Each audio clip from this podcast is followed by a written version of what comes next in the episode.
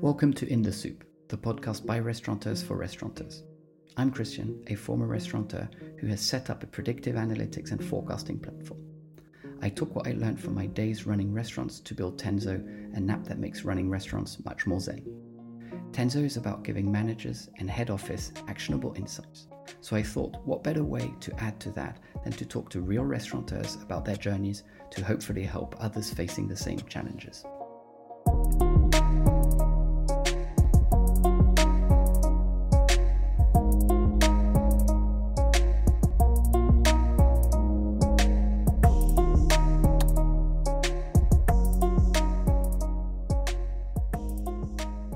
Welcome to our fifth episode of In the Soup, where I talk to Barak Peled, the uh, co founder of Morso, founder of Gistlanda, and generally having a long career in hospitality. I, I, was actually looking at your LinkedIn profile earlier and, and, and see that you now describe yourself as a trainee virus controller, always alert. I'm looking forward to hearing about that. But uh, we're, we're, uh, as always, recording from the comfort of each other's home due to the ongoing pandemic. Um, I, I, just wanted to start by saying thank you, Barak, for taking the time to speak to me today. I, I, I know you're busy and there's, there's lots going on in your various businesses that I'm excited to hear about.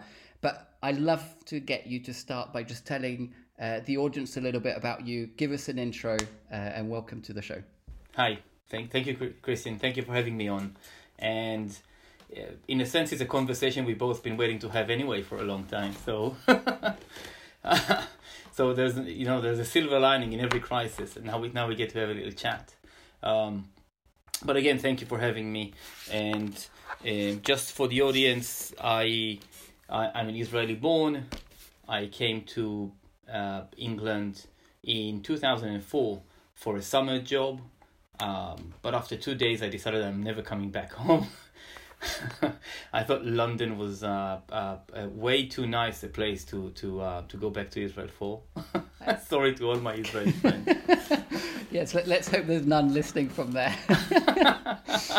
um, and so yes, I came for a short uh, job, and I ended up staying here permanently. I met my wife here. I um, um you know I've got children now, and and I see myself as part of the um, you know part of the um, country, and uh, you know in in on from a career side, I I came here to run a coffee shop um, I was running a coffee shop back in Israel, and somebody who knew me offered me the, the, the short term job for the summer to help.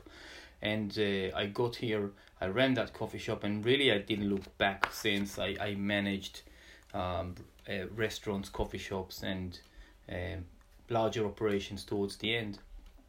Um, I think in 2011 I made a move to hotels and I got a got a chance to work for Park Plaza, uh, phenomenal project, the, the new opening in, in, in Waterloo. And from there on, I moved to Gail's, which again was a, a brilliant experience. Um, right when the company was just starting its growth uh, spur, and and on from there, really, I, I decided to become a consultant uh, and a trainer. I I went on a sort of an individual path but we can we can talk about it. totally. And so so uh, more, more recently, um, you've uh, uh, founded Morso. Uh, t- tell me a little bit about the journey uh, that that that took you up to to, to Morso, and, and and would just love to hear more about about Morso too. It's a it's actually a beautiful story when when when we look back. Um, Paolo, my partner, who is also the main partner in in in in Morso and and and a, and, and a very close friend of mine, um, we met in Henley on Thames when we both worked in uh, Strada over 10 years ago. So I joined as an assistant general manager and he was a sous chef. Uh, but within a month, the general manager left and the head chef left, and we were left running the restaurant. Nice. ourselves, yes. Um, and a few weeks later, we found out that we lived in very close proximity in a nearby village of Burnham. So we were driving home back uh, together, and we, we really became friends. Um, didn't last very long. Paolo left, uh, uh, went back to Italy for a short while, and I left Strada.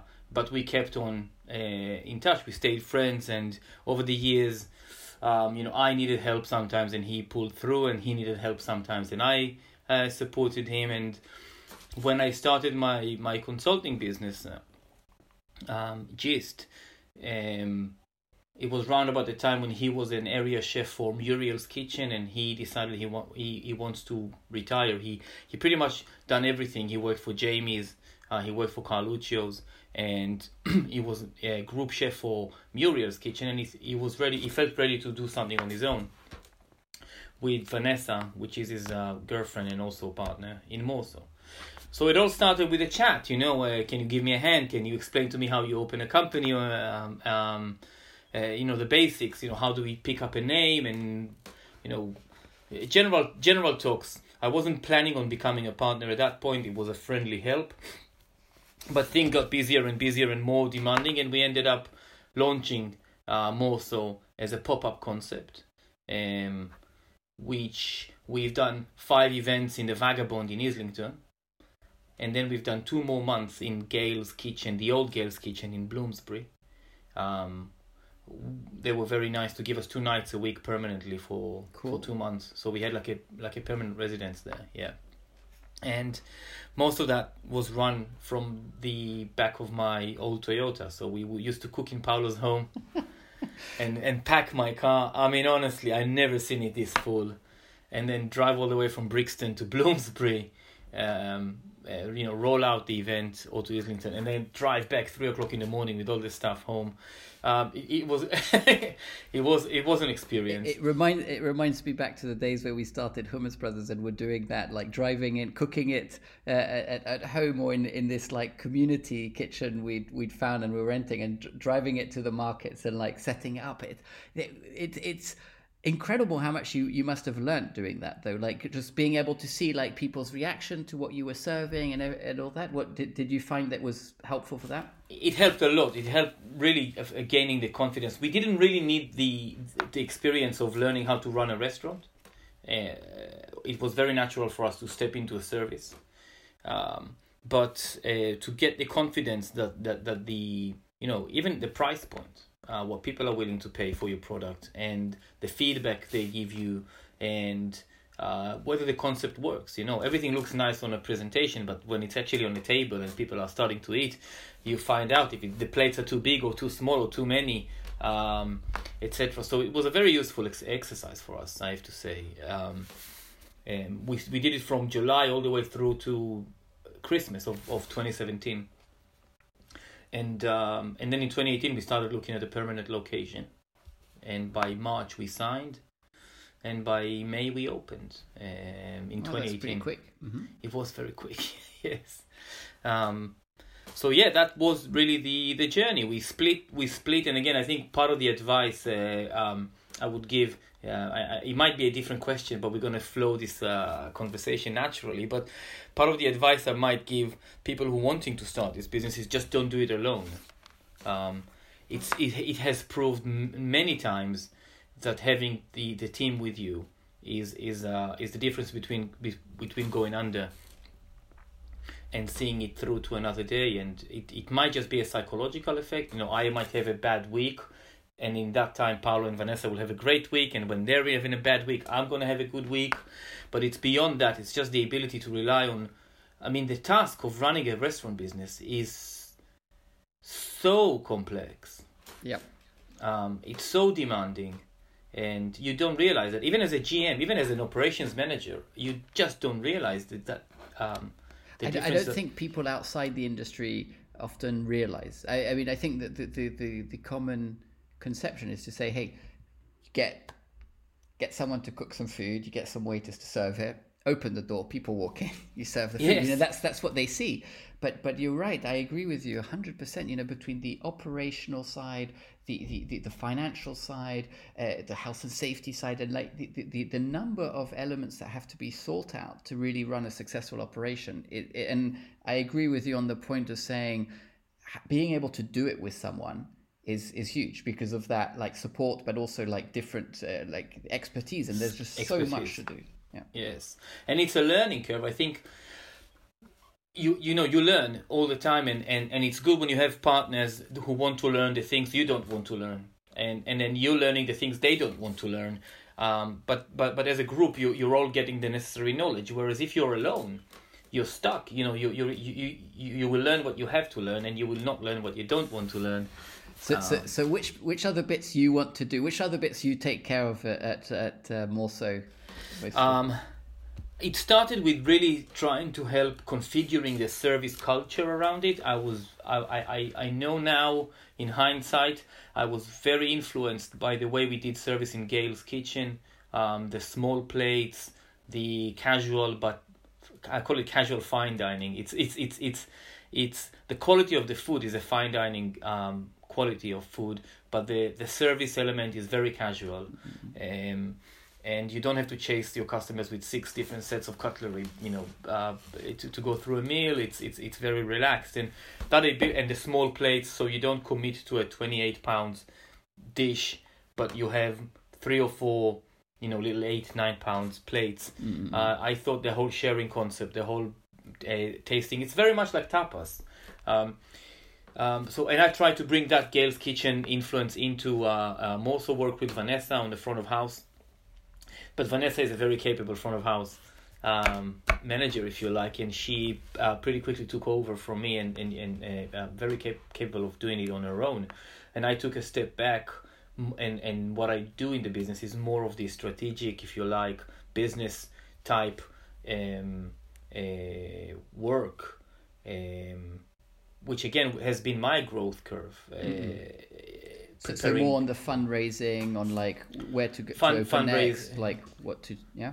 Yes, I think these these bits. I mean, fundraising, uh, of course, uh, and I learned a lot doing it. But also uh, finding new locations, deciding how many, if we need new locations, um, working with the accountants and making sure the books look like we want them to look, um, working with you know insurers and HR consultants and the solicitors on the lease agreements and this is it's been a marvelous uh, growth curve uh, uh, for me a learning experience for me. But in the same time I felt Paolo was you know Paolo was busy trying to get his head around being a business owner and and really um, putting the menu together. Vanessa has become operations director overnight.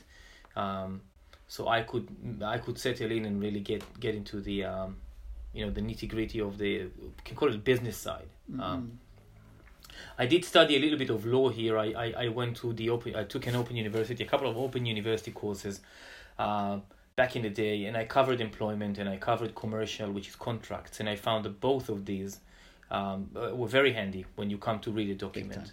Big time. Yes. Um, yeah. And, and you guys were way ahead of the curve here when it when it comes to the lockdown, and uh, I think you started your, your delivery service uh, uh, a week before the, the restaurants were told to shut. Uh, you've you you've tried to um, uh, deliver groceries also, so like think about what the community need. I'd just love to hear a like that seems kind of obvious now but at the time was not obvious, right? So, uh, tell me a little bit. How were you like thinking about that? Like, what what made you think, hey guys, we've got to get on this quickly, and and, and what and what went through your mind, and how did you how did you look at it? Um, panic mainly. I mean, it's a strong force. well, it is. Yeah. um, yes, the you know it's an unprecedented time. You you cannot really say anybody has been trained uh, to deal with that. Uh, with this kind of situation. And and we got double whammy if you like. We just spent a quarter of a million opening our second restaurant uh, when this has happened. So we opened Ken- Kensal Rise on the 12th I think or 13th of March and by the 19th we were, we were told to shut. That's a, that's a, that must have been in itself like very difficult because you just ramped up with all the teams getting ready yes. for this new store, this new restaurant, and, and, and suddenly you're told to shut. So uh, yes. added that complexity onto it. I can't imagine how hard that must have been. I mean, it, it was it was hard, and I think again what helped was again being in a team and and finding that you know pa- Paolo and Vanessa did not believe me, so I was I was uh, scaremongering them from February. I was saying, look, guys, it's going to go to a shutdown, to a lockdown. Um, you know, and, it, and what it, made you feel that? Was it the news from Italy? Was it the news from China? Like what what uh, what gave you that felt feeling? It, yes, I think it was the news from, from, from China and the way the way the Chinese model, if you like, was adopted uh, early on in Europe. Um, and also Israel. So I talked to people in Israel, and at that point you could see it ramping up in the United States, and you knew they will do something about it. And and to be fair, I've done a I, I've done a whole plan, and I presented it to our shareholders, and I did estimate two weeks of shutdown, No, wow. four Not, months. not not not ten weeks as as, as such already, and still some Exactly. more to go. Yeah. So I, I was ahead of the curve, but I just I was off. I was way too optimistic. um, I think everyone well, was at the beginning. You know, no Yeah, one no one ever thought it was going to be this long. Yeah. No, no. But what, what I thought was we will see um uh, what uh, we will see a drop sort of in in, in, in consumer interest, if you like, uh, uh, what you call self isolation. I thought people would rather stay home and avoid public spaces, and just when that will reach a peak, the government will say, guys, stay. You know, let's just shut all businesses for two three weeks to to flatten the curve, and then you will see people returning to those venues, but in, in the same order that they've avoided them. The people who are at the highest risk will stay home for longer, and the people who feel a little bit more safe will start coming out. So I saw a, a, a sort of a, a, an upside down bell curve, if you like, of of um of a, of an impact on the business, but I didn't see a total absolute shutdown for for this long. None of us have. Um, but while while Paolo was really really busy opening the second restaurant, so he is in charge on the project. So Paolo has been dealing with contractors, with gas engineers, and with you know with deliveries of of, of uh, and, and making sure the restaurant is ready. And Vanessa has been running the first restaurant, which has been phenomenally busy in January February. We've, we've had our best two months since we opened. Great. Um, so I had the luxury of just reading the news and panicking. and, and, and scaring these guys. Little, little did they know that you were right. No, it's true. I remember these conversations. I mean, I, I was like, guys, you know, th- there might come a day when they will tell us to lock to shut down. And Paolo was like, what are you talking about? It's never going to happen. Um, yes, and, in, in, it- yes, and, and again, it, it came, but but I, I took it on myself as a responsibility. So that was my role within the team. You know, um, Paolo had to deal with the opening. Vanessa had to keep the other restaurant running, and, and I had to keep the business alive. At that point, it became my uh, my uh, priority to really um, uh, investigate this and see and see see what we can do. And So- Abu, yeah, go on. So, so how did you? So, okay, I mean, in itself, I think that's amazing that you were so ahead of the curve. I think you know most of us were just like, yeah, let's just keep you know business as usual. Uh, so, so you thought what delivery? Obviously, like, what, t- tell me about the, the the different levers you started thinking about. I I thought my main concern was really um, uh, in three areas, but my main concern was for cash because we we we spent a lot of money opening the second restaurant and. Um, and, and we were still spending hundreds of pounds a week on on silly things like uh, you know uh, toilet roll hangers for the bathrooms and and different light fit- fittings. And then you buy one and you don't like it so you buy another one. And it's one point i panicked and i go guys look stop ordering stuff because we're gonna need this money. Um, so that was i think cash was the main concern. And and the other concern was the team. We just doubled up the team for the new restaurant. And and and, and i was worried if if even if we weren't going for a lockdown but we had to sort of suffer a sustain a 50% you know slower business. That means those guys will not get the hours. So what do you do with those people and how you talk to them? Um, and really making sure that our, our our team stays on board. They understand that if that we will not be sparing any anything on their on their account. Um, uh, we're in this together but our priority is to look after them. Um, and we show them our bank statements. We show them how much money we have. We show them how, how long it will last for.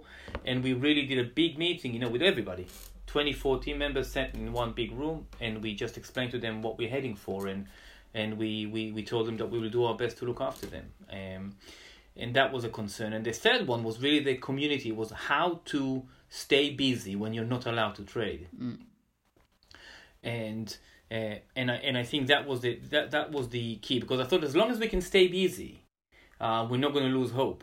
Um, as long as there is somebody out there that might need us, um, and we can deliver, uh, deliver not in the delivery meaning, but deliver uh, to their expectations.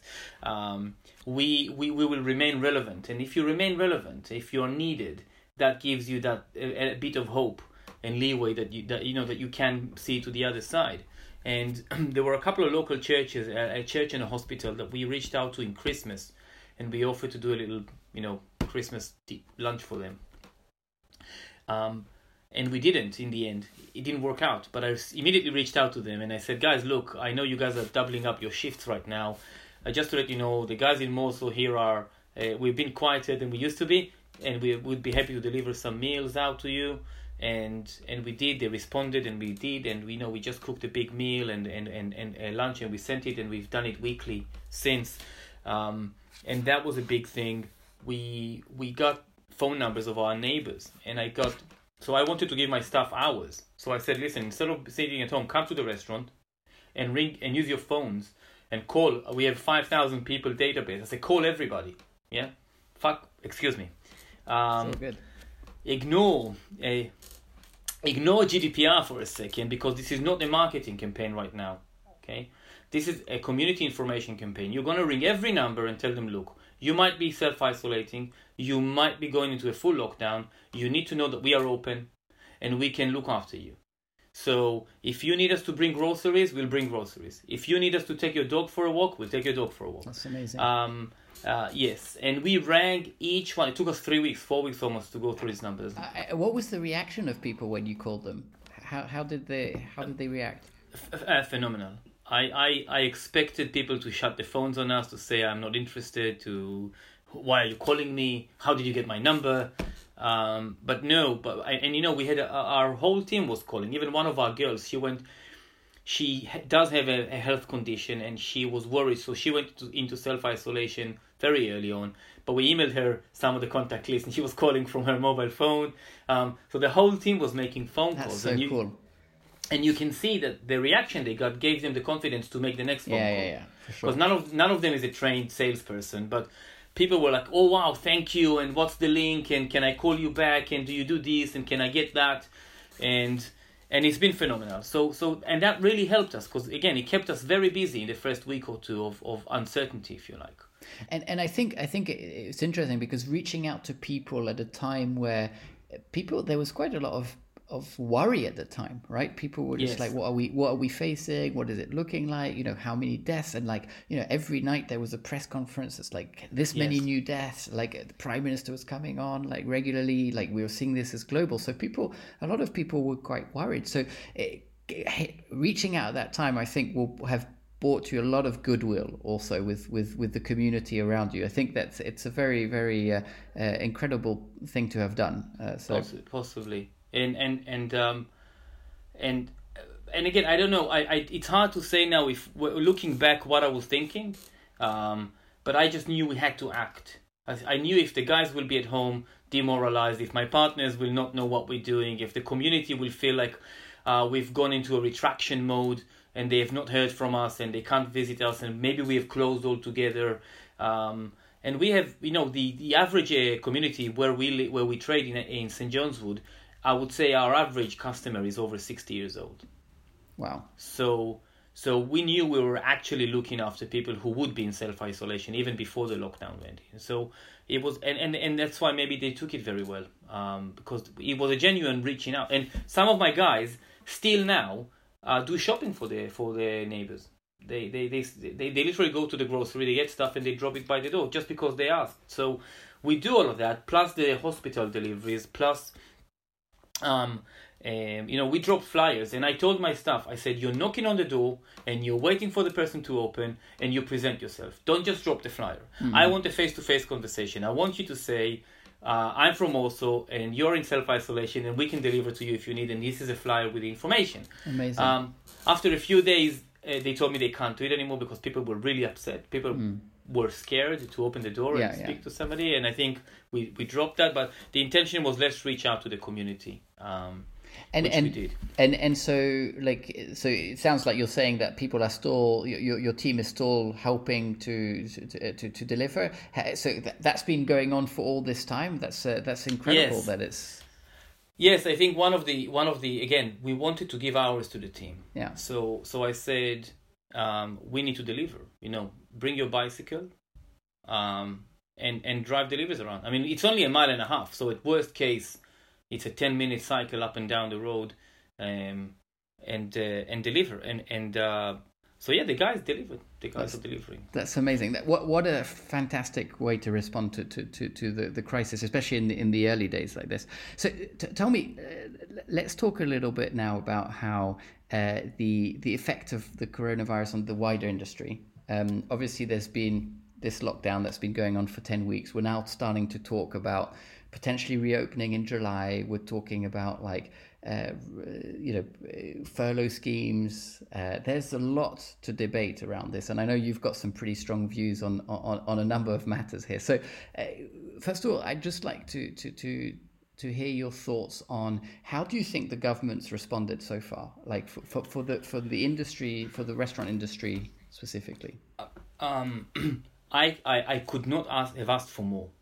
I I I think um, it's been beyond the expectation um, anybody could have. I mean, it, to the to the point where it's slightly worrying, where you think where where the where the, where where was all this talent and ambition and responsibility and resilience and resourcefulness and money uh, was hiding when you just had to pay for the Grenfell Tower victims to be rehomed.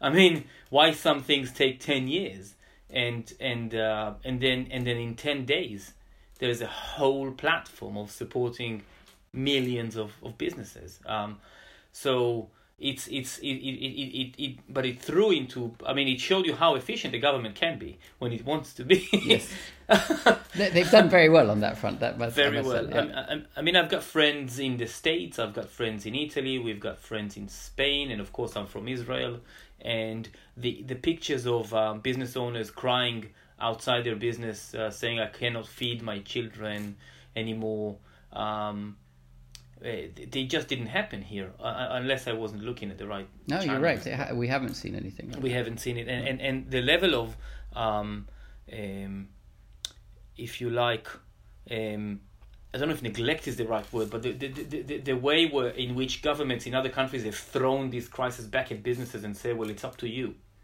um, is contrasted by the amount of support that was uh, offered here, and it's it, you just you know I mean, I mean I have clients and friends who run multiple businesses and you know if they were lucky enough to have their business rate under 51k they've got uh, 25000 pounds? Yes. For each for each door. So if you've got three or four businesses you've got a 100000 pounds cash. You've you, you know you have a year you have a year uh, discount in business rates which amounts to another 100000 pounds maybe in cash of, on four businesses um, then furlough has looked after all of your staff you know millions of pounds, and now the uh, bounce back loans have been released.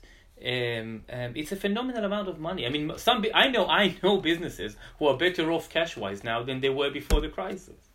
Yeah, um, it's it's been incredible. They've they've really gone above and beyond on that way. But I yes. think, in a way, that's been I don't want to say the easy part because nothing's been easy as such, but it's uh, compared to what it comes next, as in how do we come out of this? Um, I think I think that's you know how do you turn these furlough schemes off? How do you get people to to operate again? How do you get how do you support yes. consumption right like a lot of people yes. will have less disposable income like how, how do you see like what, what are your thoughts about that like how how how do you think it should be done I mean, my first, and I'm I'm not in any way taking responsibility of uh, advising the government here, but I'll but, be sending this on directly to to Bojo after this. So. yeah, well, he needs any help these days, so you never know. Um, but I think. Um, first, maybe, maybe I, I think maybe some of the people in the government um, did also didn't think it's going to last this long. Yeah.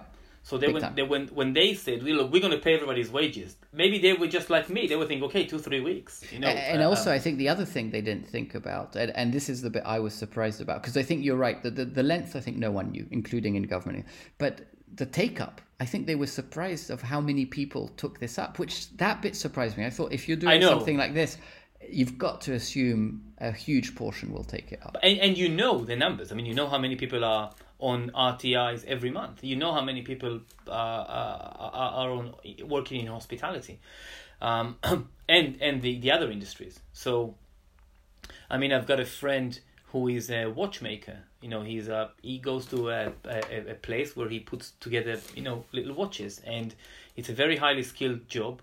Uh, but when he was not allowed to go to work anymore, he sat at home and he was paid furlough, and it's nothing to do with hospitality. Yeah, yeah, but it just shows you the, the it just shows you the range of uh, of jobs which have been affected. But I, I I'm so I, like like you, I'm surprised that they didn't know mm-hmm. that that would be the, the, the uptake. And again, then you had the um, small business directors asking to be included, and then you had uh, self-employed asking to be included, and and the government had to respond to all mm-hmm. of this, and they've tried. So I, I think on that financial side, uh, I I cannot um, fault the the response of the government uh, at all. And uh, there's one aspect of it that I think that I'd, li- I'd like to talk about specifically, which is uh, so I think earlier this week, um, a group of 26 MPs asked for tronc to be included, uh, and it's not the first time it's been asked about. Um, what are your views uh, on that? I know I know that it's it's kind of it is difficult also because um, uh, tronc in particular in some cases uh, is notified to HMRC in some cases isn't. So you know is it fair or unfair? But but broadly like on the matter of tronc what what is your what is your view? Uh, thank you for uh, uh, sending me such a low ball.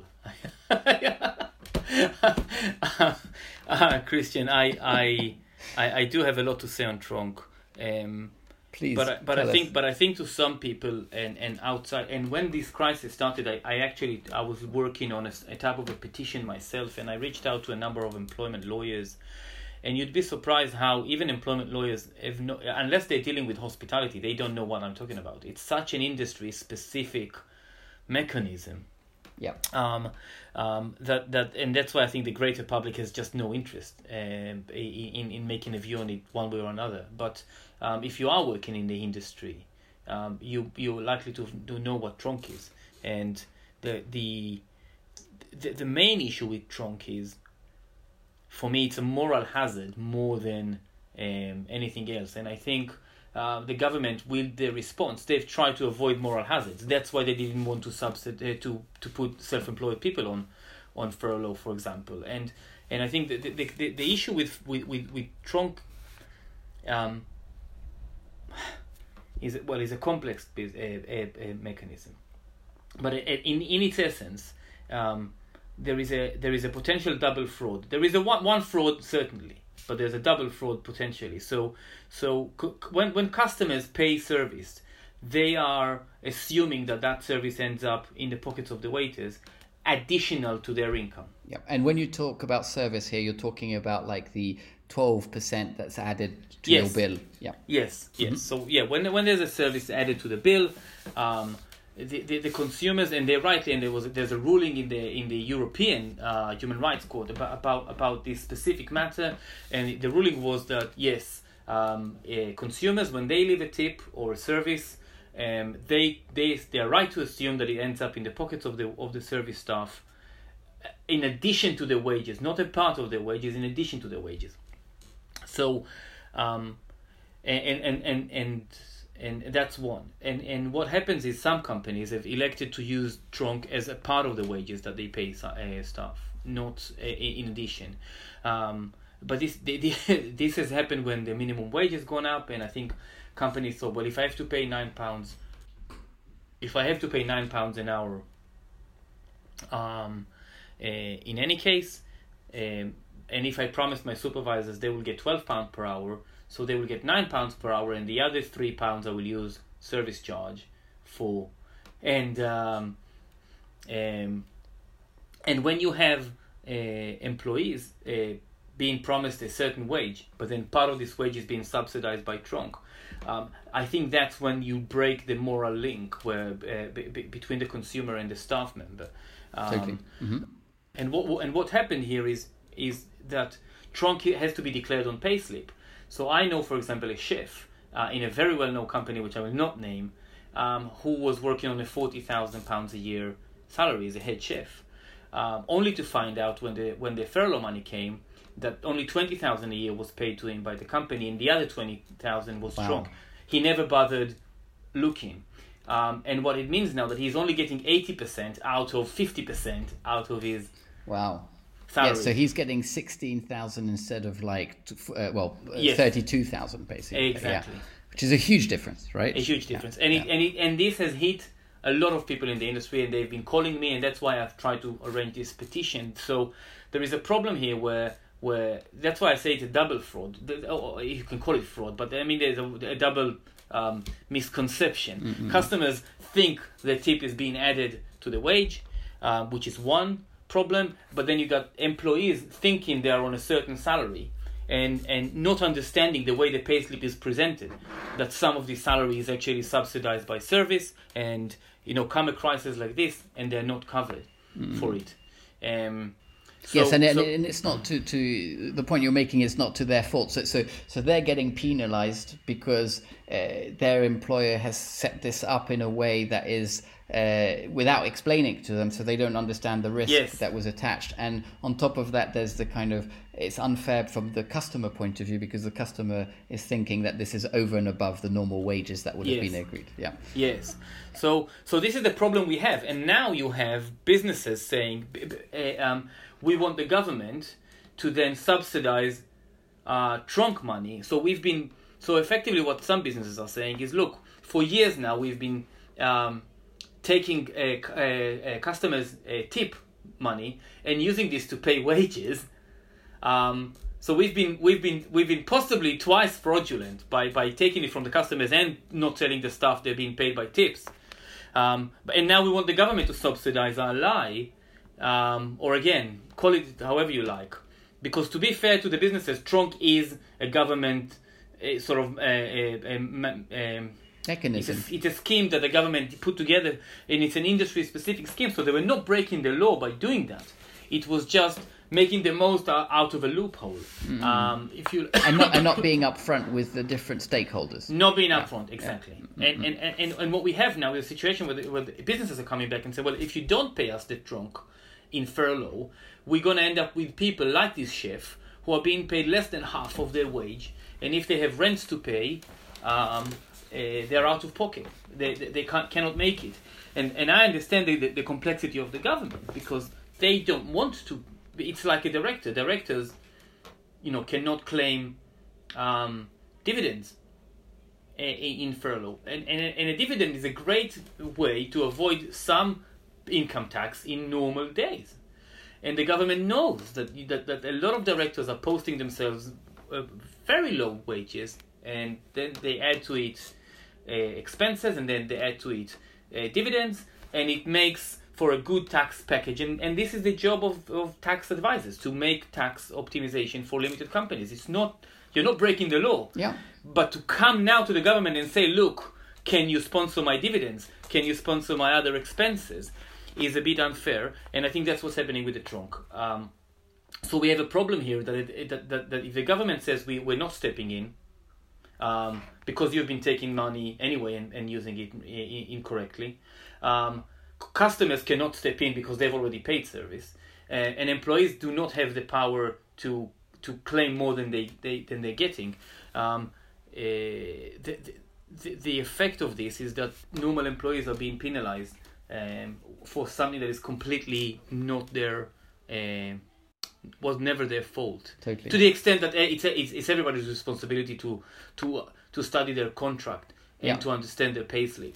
Um, totally. But, uh, yeah. But it's it's affecting them. Yeah, I t- t- totally get the, the, the point you're making, and and I can imagine the government just just like you're aware of this uh, loophole for the you know for this specific situation for the hospitality. I'm sure there's dozens of of uh, industries out there that will have other special setups right. that, that you and I are not aware of just because we're not in those industries. And they're probably getting calls left, right, and center to say, "Can you please include this one? Can you please include this one?" Yes. And and and it's it must be extremely hard for them because you know why do you say yes to this one uh, and not to this one, right? So so uh, I, I think on balance, looking at how they've done it, I think they've done a remarkable job on that front uh, in terms of yes. looking after. My, my my if I were the government, I would. I mean, to be honest, there is no simple way out of it.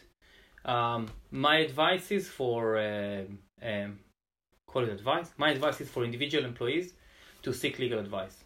Mm-mm. To go and uh, start with ACAS and then make a phone call to a, to an employment lawyer and say, look, my contract says thirty thousand, my payslip says thirty thousand. I've paid income tax and national insurance contribution on thirty thousand. Come furlough time, I discovered that um, the company has been using a, a tip money to, to top up to my contractual wage. Is this acceptable or not? And maybe if enough of those people will come up, um, you know, th- there might be a solution that will come through the courts and not through uh, the government. Um, but either way, you, you what you're going to end up is if businesses will have to now backtrack tronc payments three, four, five, seven years, um, uh, and pay those, uh, you know, and that would be found to be, you know, whatever wrong, Yeah, that- yeah. unlawful or whatever. Then then businesses will go out of business. Yeah. So yeah, you're right. There's no there's no easy solution, and, and, and in this really, when you think about it, you, you, feel for the for the employees who are who are caught I- because I'll- they're I'll- they're the ones that are like really suffering the most because of I this. know, but but I'll tell you I'll tell you one thing, and and you know when we set up Morso, we decided that we're not going to take service charge, yeah, and we because we've seen the way it's corrupting organizations. You know, we've worked for big companies, and again, I don't need to name them, but we we've seen the the way it's co- it's corrupting companies and management, and we said we we don't want anything to do with that, and we have a message on the bottom of our menu saying we are not. Uh, we do not believe in charging you for service.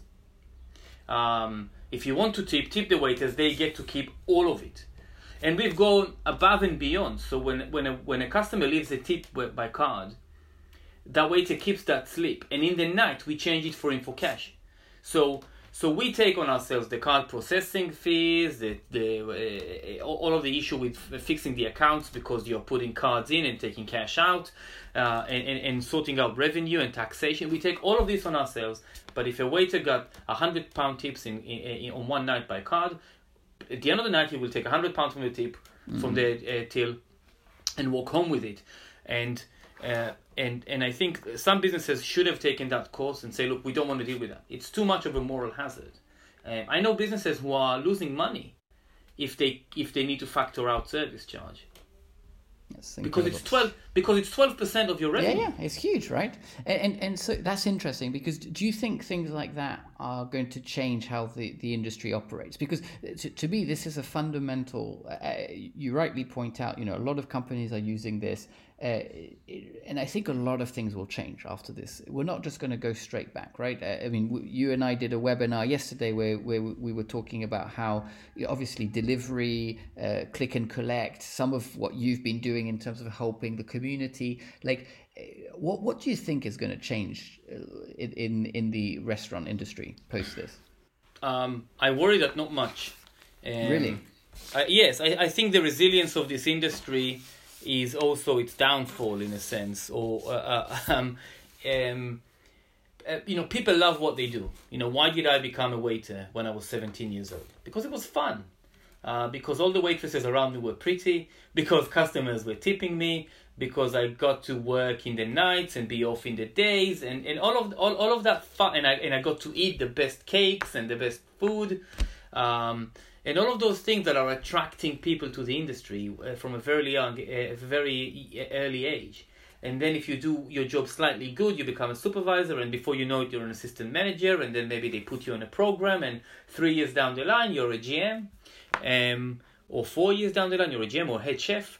Um, you don't stop to ask yourself, oh, am I getting paid by tronc? Or, um, uh, you know, you, you, you, I, I, I, I, I don't think that, that the, the employees of this industry, uh, of, of our industry, are going to turn into uh, overnight lawyers be, be, because of what's happened. And, and again, you need to add to this the, the fact that there will be much more for, for, for the first time in ten years. We will, we, it will be a, um, a recruiters market and not a job seekers market. So we, we, we will end up with far more job seekers than, than jobs available.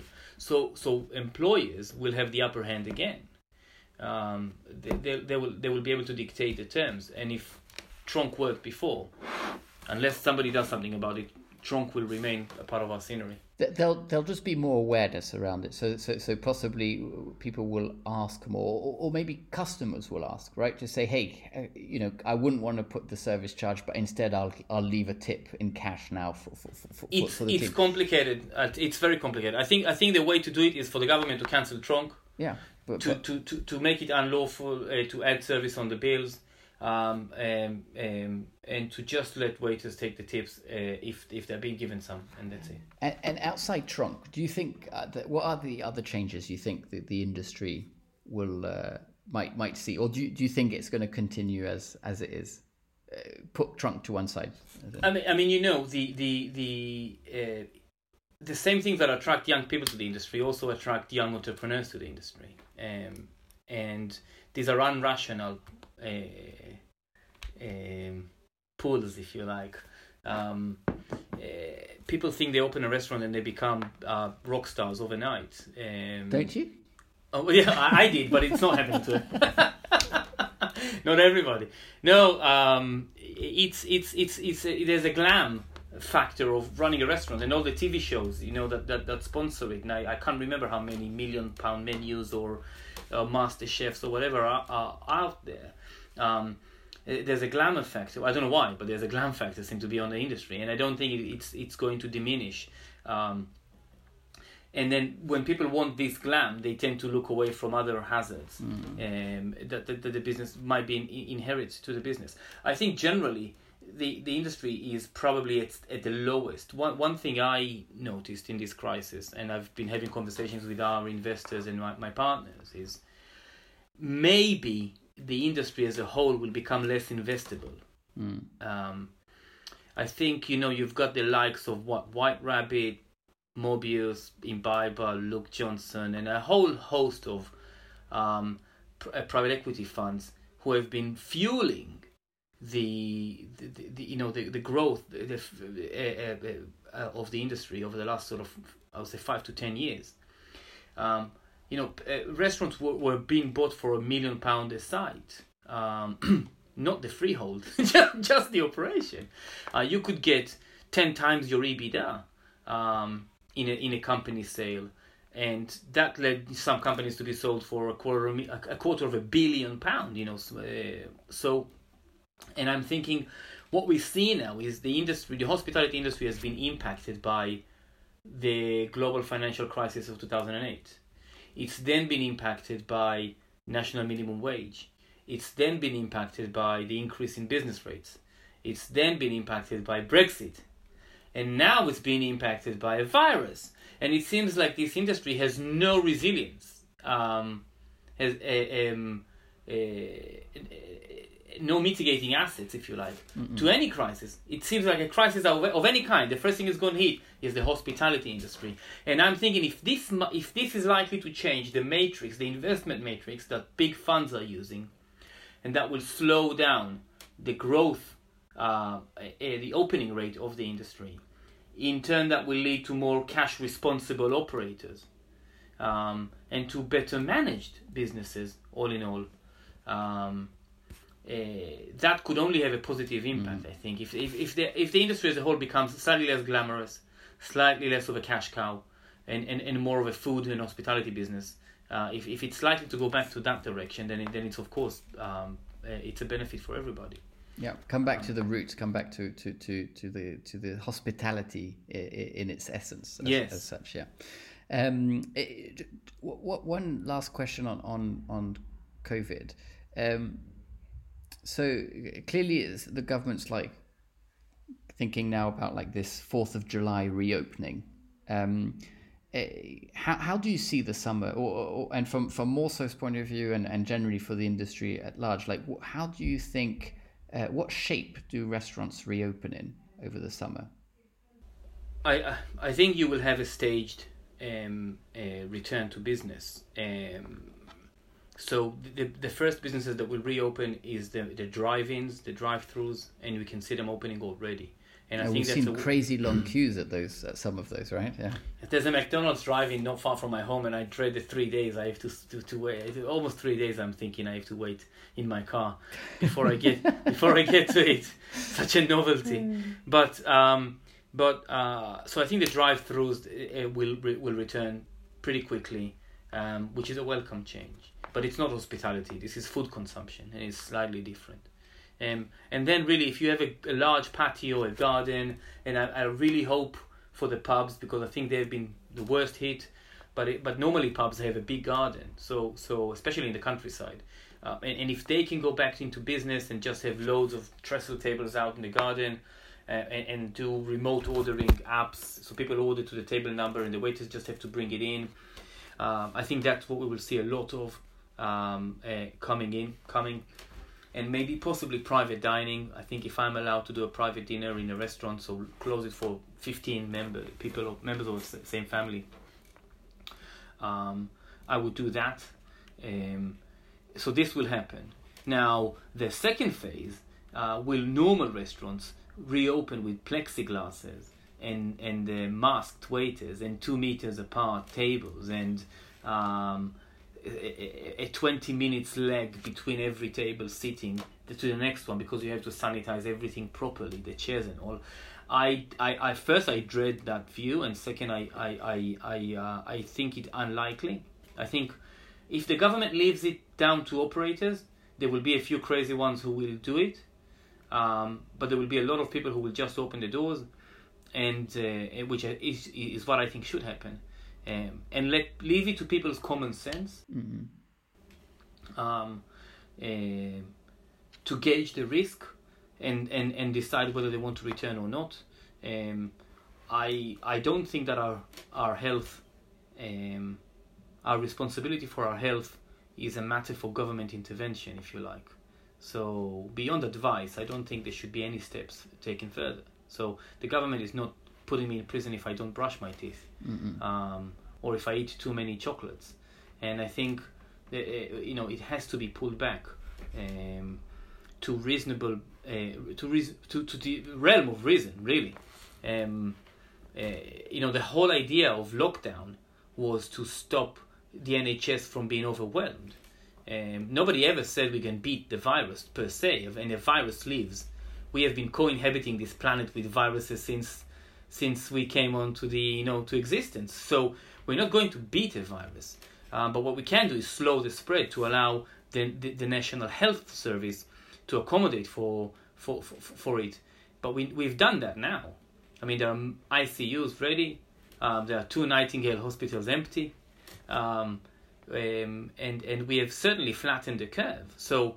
So, so, so there is no logic now in beating the virus, and I think giving the people the impression that the restaurant is a dangerous place to go to, and unless your table has been sanitized for 20 minutes before, and and you know, and your waiter wears a mask, and the chef is wearing you know PPE, it's it's it's safe to go. It's a dangerous idea.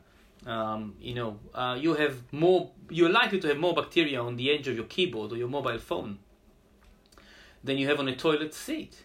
So and, and, and you know you know you, you you put it to your face anytime. So I think uh, pointing out to restaurants as as as as places of that are dangerous um, is sending the wrong message. And then putting all the measures in place to to combat this is a double negative because the message is wrong. What we should be worried about is fighting the message, saying no, restaurants are not unsafe. Uh, socializing is not unsafe uh, coming back and visiting your mother in, is not unsafe. Um, if you are concerned to your health, stay at home. Um, anybody else, uh, you know, just come to the restaurant and evaluate your own risk. And, and, and, I hope I, I hope we will see more of this happening. Yeah, I, I, you know, on the, the two meter rule that you, you mentioned there about the, between the tables, I, I just don't see how they can enforce that. You know, like I mean it, I mean, first, it, it cannot be enforced, and many restaurants will not have any tables left uh, by by that point. Um, uh, you know, secondly, they're overworked as it is.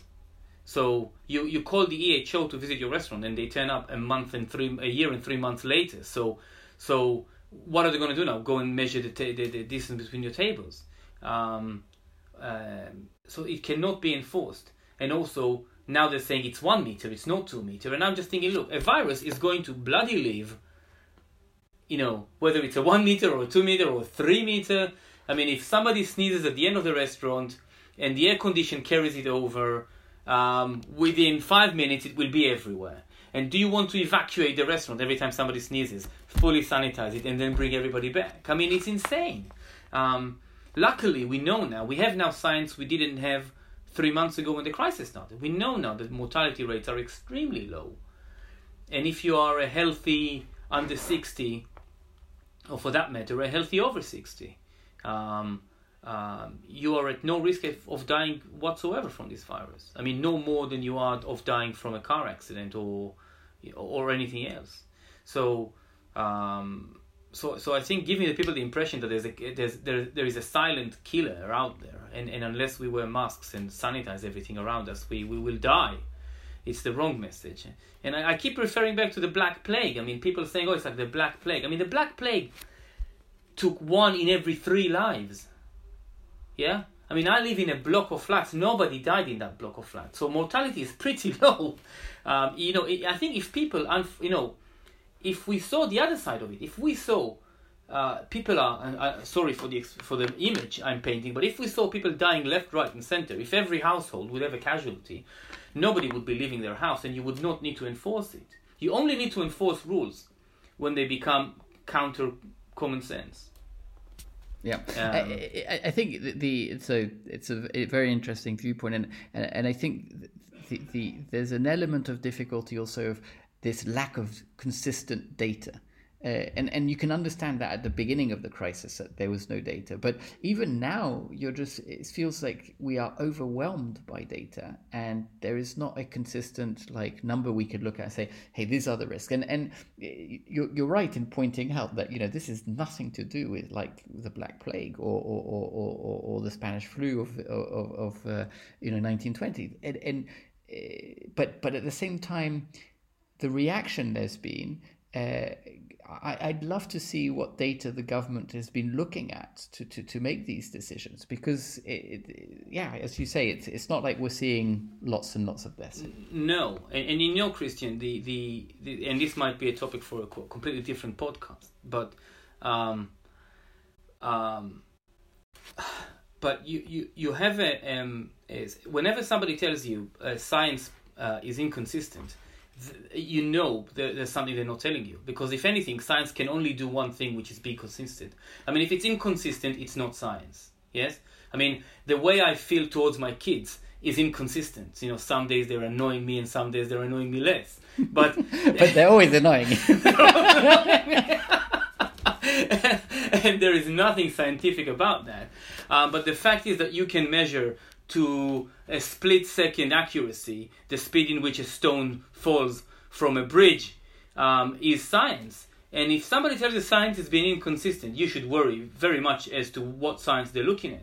The, you know, the problem is, you know, the government very early on took Neil Neil Ferguson, I think is the name of the Neil Ferguson is a, is one of the chief advisors to the government on um, uh, infectious diseases and he's been the one behind the response to the uh, what was it the the plague that made us kill a lot of cows a few years back. Oh, the uh, the, the mad cow disease. Uh, yes, I think it was a mad cow uh, disease, and and, and he's an advisor to the government, and he's basically done a, a, a, an exponential model that says, well, if one person infects three, and if six out of every hundred die, uh, we will see up to half a million deaths in the UK. Um, you can call this science, but I can do this science on an Excel spreadsheet. I mean, you just take a number and you drag the table all the way to the end. Um, you can call this science, but but but how you know? But you have to factor. You know, a scientist would look into the six percent mortality and say, you know, what is it made of? You know, what age groups, what underlying conditions, what um, you know, um, lifestyles, uh, climates, and by the time you break all of these elements down, you you realize that healthy under sixties in normal who have access to sanitation, to running water, to to healthy food, to vitamin to vitamins, to open air, they will not die from this disease. Um, and nobody nobody has raised that flag, and and we are now in a position where we are we have to deal with it with the consequences of a lockdown. Um, which we're not even sure it's been effective at all. There's many much evidence to show it hasn't been. I think I think uh, yeah, I, I, we uh, there will be many years of looking back at all, all this time and, and debates as to whether how much we flattened the curve and how much uh, uh, how much the the, this, the right and wrong decisions. And the interesting thing is going to be looking at how different countries did it and how that affected it, right? Like the yes, decision. Yes. Listen, it's it's been amazing having this chat. I, I have a few quick fire questions that I like okay. to finish off on. So I'm gonna I'm gonna ask you four and and, uh, and just tell me what the first thing that comes to mind. Um, so I'll, I'll start off. Uh, what was your favorite restaurant or pub when you were still allowed to go out? And you can't name Morso, obviously. The Clifton on the other on the other on the other road. Why? Um, they're friendly. The neighborhood food's rel- relatively good. Service is good, and um, we're friends with the owners. cool, good reason. Uh, what's your favorite food? Favorite cuisine? Like, what's what's something that you really look forward to to, to eating? Unfortunately, uh, do, uh, don't take my uh, like a, a, a doner. How often do you get one of those? not not often enough. A sticky, greasy doner. Love it. Um, if you had to choose just one of the three, uh, which one would you choose? Starter, main, or dessert? Dessert. I'm, oh, dude, that's that's me too. I like I can't finish a meal without a, nice. And then finally, last meal on earth, what would that be? Uh, do you know schnitzel? Yeah, of course. Well, t- t- explain what it is for the for, for the listeners. Well, it's you call it you can call it escalope, but it's a you know it's a thinly sliced uh, breast of chicken, uh, dipped in egg, flour, and uh, breadcrumbs, deep fried, and it, it, becomes nice and juicy in the middle, and crispy on the outside.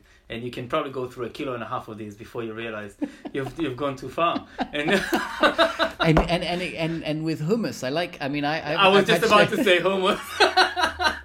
I was just about to say hummus on the side. Definitely schnitzel. Yeah, I'll, yeah. Cool. Well, listen, uh, Barak, thank you so much. Uh, I've really enjoyed our chat. Uh, thank you for making the time. Uh, and uh, good luck with uh, with all the reopenings. Really impressed with it, how what what you've done at Morso and how you guys have really helped with the community. and I'm I'm I'm looking forward to seeing you guys reopen fully. Thank you. Yes, same here, Christian. And yes, I hope to see you soon in a pub. Same here.